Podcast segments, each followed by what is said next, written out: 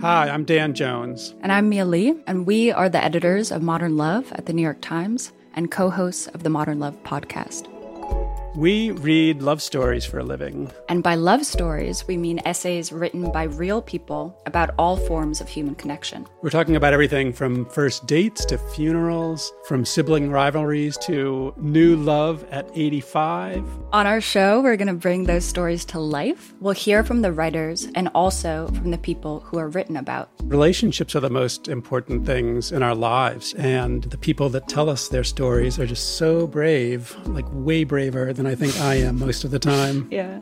They're so honest and so vulnerable. And listening to the stories, I feel like you absorb so much wisdom and you get a sense that you're not alone. You can follow Modern Love wherever you get your podcasts, so you'll never miss an episode. We hope you'll join us. New episodes are out every Wednesday. Hey, it's Michael. Daily listeners often ask how they can support this show. The answer is through a subscription to the Times the journalistic engine that powers the daily.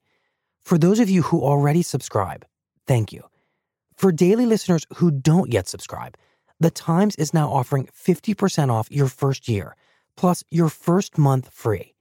It's a good deal. To learn more, visit nytimes.com slash the daily offer.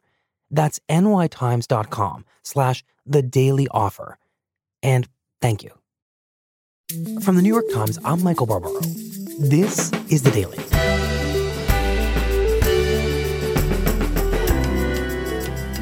Today, many of the newly elected Democrats in the House have voted to make Nancy Pelosi their next speaker. Why that doesn't necessarily mean she has their support. It's Thursday, November 29th. Sheryl, what was the scene on Capitol Hill on Wednesday? It was like a big, messy, boisterous family meeting with all of these lawmakers, new and old, converging on an auditorium in the visitor center here to pick their leaders for the coming year. There's a Democratic leadership vote this morning, I believe at 10 a.m. And there was an energy in the air and a sense of buzz and excitement. Is there any way in your mind that Nancy Pelosi does not become the next Speaker of the House. But also trepidation on the parts of many. Nancy Pelosi intends to be Speaker of the House, but on Friday, those intentions hit another speed bump when nine Democrats said they can't support her at this time. Because there are a lot of newcomers. Okay, Nancy Pelosi is going to need to figure out what to do now. The issue is after 16 years of the same leadership, we need a new direction.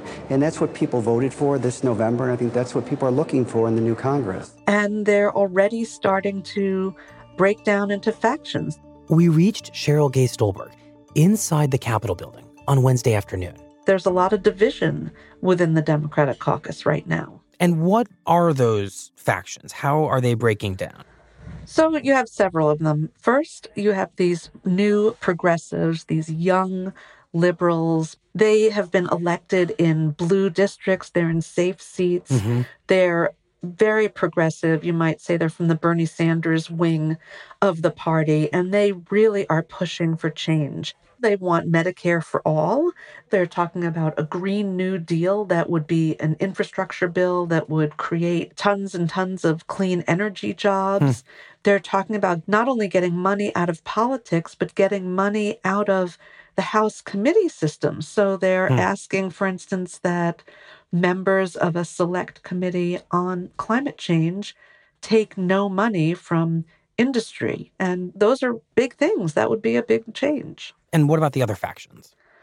Well, then there are the red to blue people. These are folks who either flipped seats, Republican to Democrat, or they're kind of centrists who won in swing districts or even in districts that President Trump carried. So their agenda is more moderate. Some of them are pushing very hard to change the rules by which the House operates to allow for bipartisan bills to get brought to the floor and voted on. And that's getting a lot of pushback from the progressives who say, hey, we just won power. We just won a big election. Mm-hmm. Why are we As one said to me, why do we want to give the keys to the car back to the people who locked us in the trunk for the last eight years?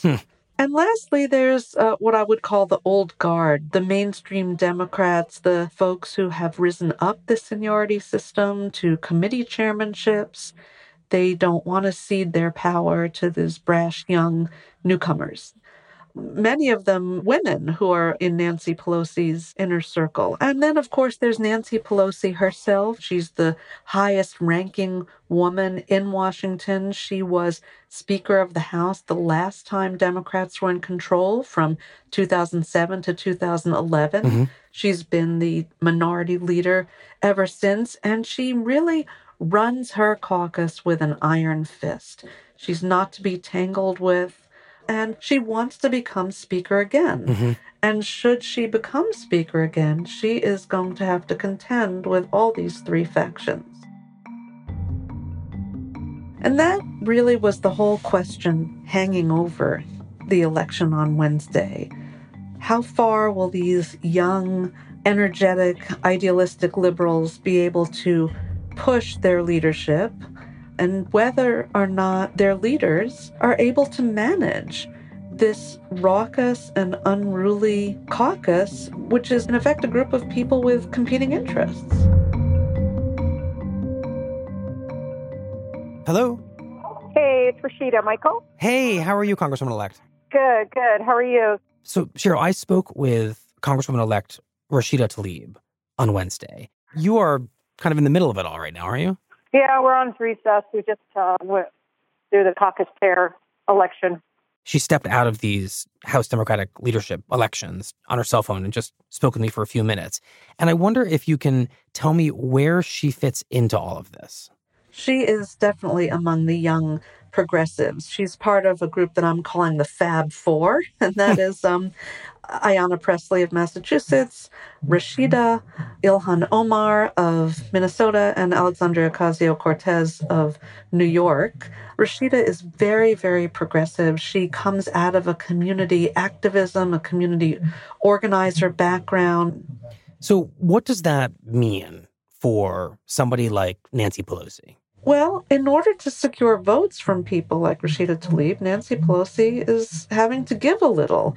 Pelosi needs her to win the speakership, but Tlaib has asks. She's got demands. And so Pelosi is going to have to give a little to get a little.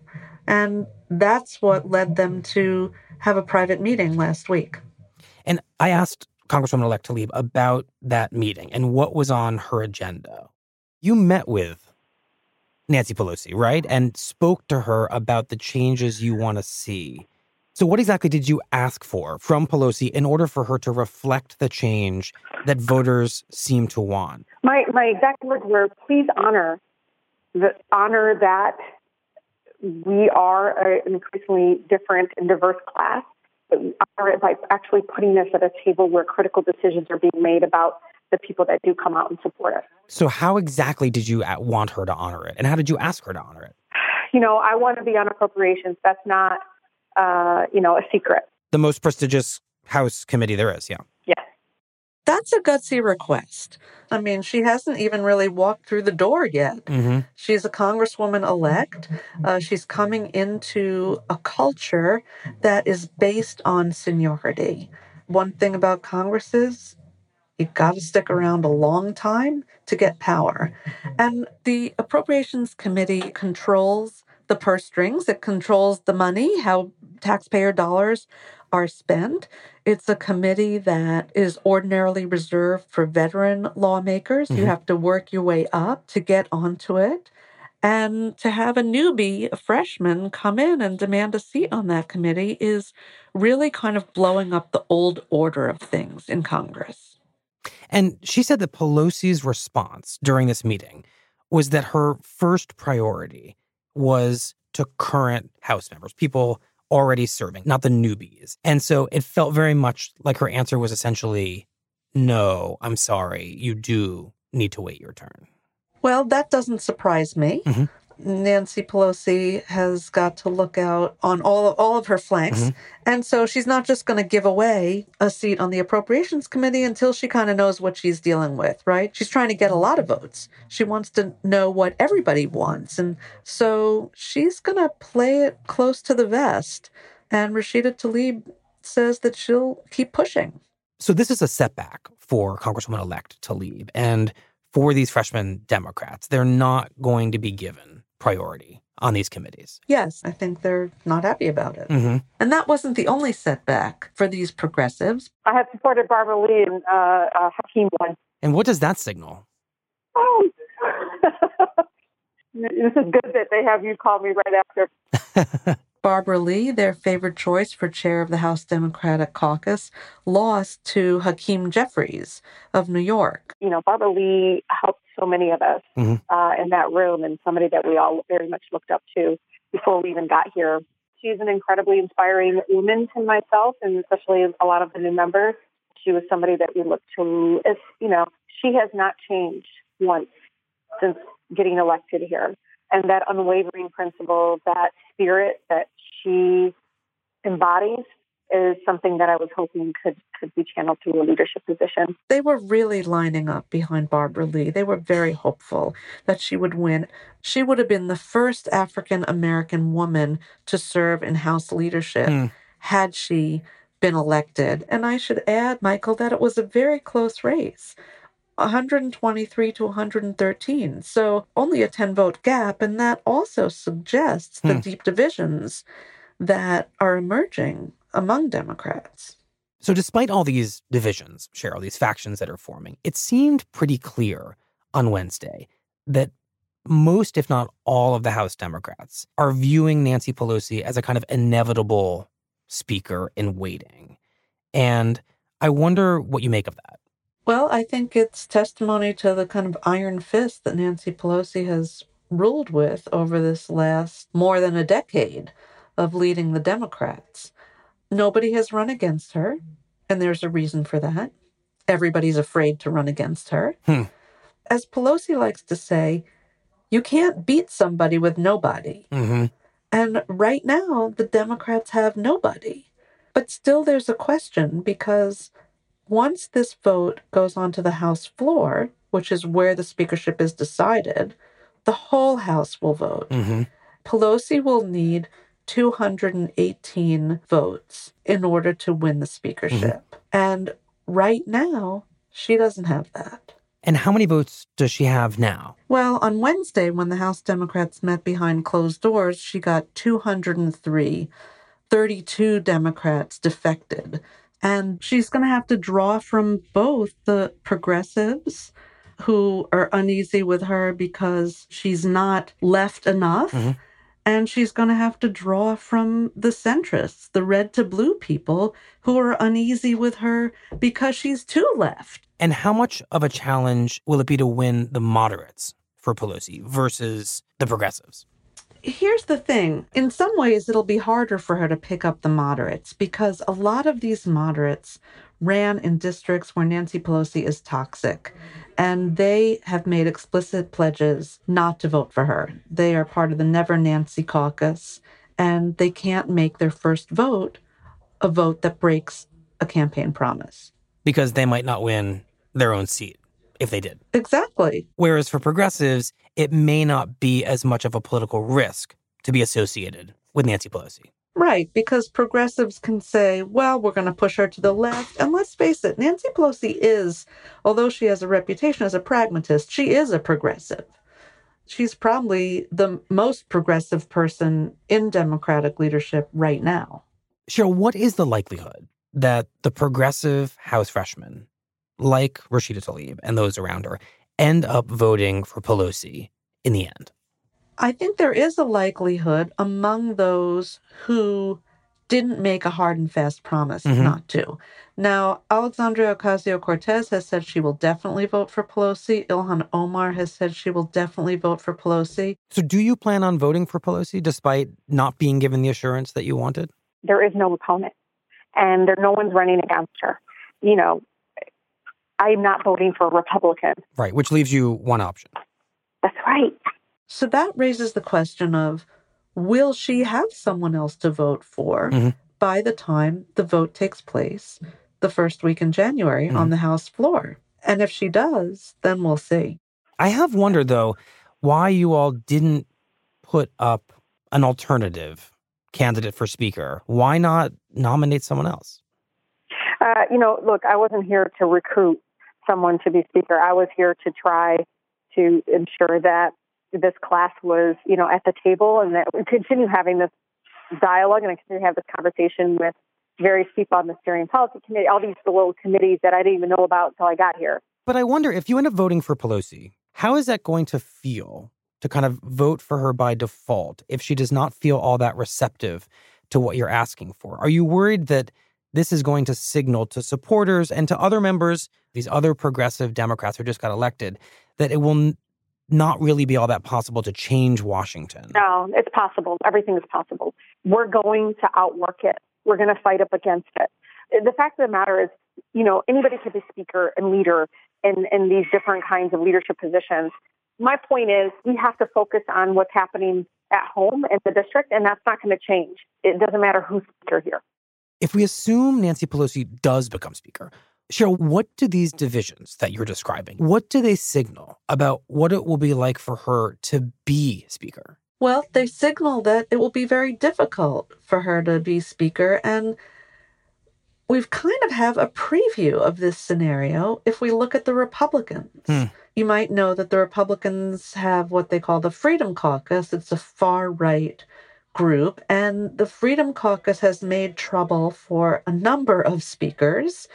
John Boehner basically quit his job because he wasn't able to manage them. He was speaker, and then nobody else could win that job. And then Paul Ryan took the speakership over, Mhm. and he too has really had to wrestle with this recalcitrant group of Republicans who have pushed him far to the right. I wonder how much you're thinking about models for how to be a group of Democrats who are both on the inside and working with leadership, but also pressuring probably Speaker Nancy Pelosi and those around her, including Hakeem Jeffries, to change the culture, to not make you wait in line. I mean, we, we often talk about the House Freedom Caucus. How can you be mm-hmm. pushing You know, for you- change without yeah. fracturing the party? Are, are you thinking about that? Oh yeah, I mean, one thing that I know for certain is this caucus is extremely strong, especially the new members that have come in. What's different is there's a sense of courage to speak up, to not be silent. It's like we respect the institution, respect this process that's here, but doesn't mean we're not going to try to push up against it and agitate it in a way that allows residents back home to feel like, yes, this is the people's capital. This belongs to you. You know, this attempt that this is just not how it's done here, that just motivates me to show people, no, there's actually a better way of doing it. Sheryl, in the end, what's your sense of how willing these progressives will be to actually compromise once it's time to govern?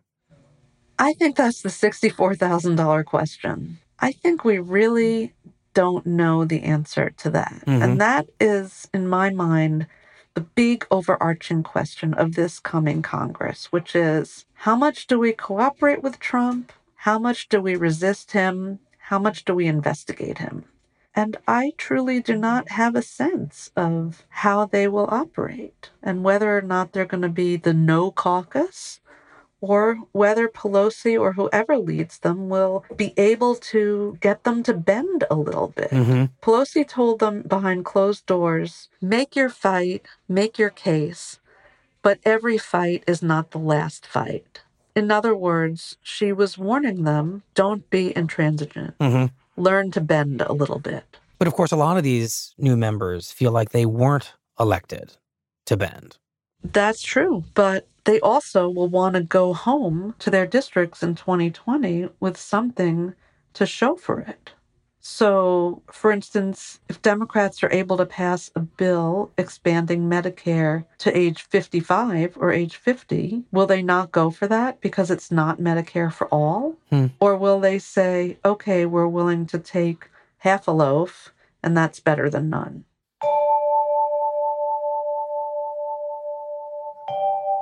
Sheryl, thank you very much. Thank you, Michael.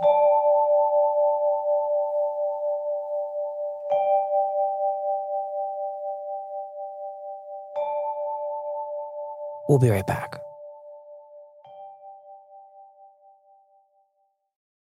This fall, history is happening. September 14th, 2021. Hamilton, the Tony, Grammy, Olivier, and Pulitzer Prize winning musical, returns to Broadway. Tickets are on sale now. Performances begin September 14th. Hamilton, back on Broadway at the Richard Rodgers Theater. Learn more at hamiltonmusical.com. Here's what else you need to know today. It is long past overdue that Congress remove U.S. forces from Yemen, as recent circumstances only confirm. Today, we have the chance to remedy our course of action and to do what the Constitution and justice demand. On Wednesday, in a major rebuke of the Trump administration, the Senate voted to advance a resolution that would end U.S. military support for the war in Yemen. The situation in Yemen is dire. The war has killed tens of thousands of innocent civilians, human beings, lest we forget, each one of them possessing immeasurable dignity and inherent worth. The resolution, sponsored by Democrats like Chris Murphy and Republicans like Mike Lee, would force the White House to withdraw military aid to its longtime ally, Saudi Arabia, which has bombarded Yemen since 2015. But what few Americans knew until recently is that the U.S. military has actually been making the crisis worse by helping one side bomb these innocent civilians. The Times reports that the Trump administration is fiercely lobbying against the legislation, but is facing a backlash from senators over its failure to meaningfully punish Saudi Arabia for its role in the assassination of the journalist Jamal Khashoggi.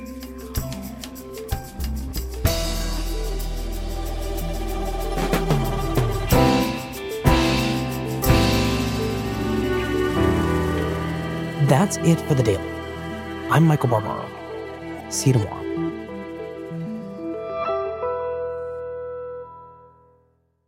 With no fees or minimums on checking and savings accounts, and an app that lets you bank anytime, anywhere, choosing Capital One is like the easiest decision in the history of decisions. That's banking reimagined. What's in your wallet? Terms apply. Capital One NA member FDIC.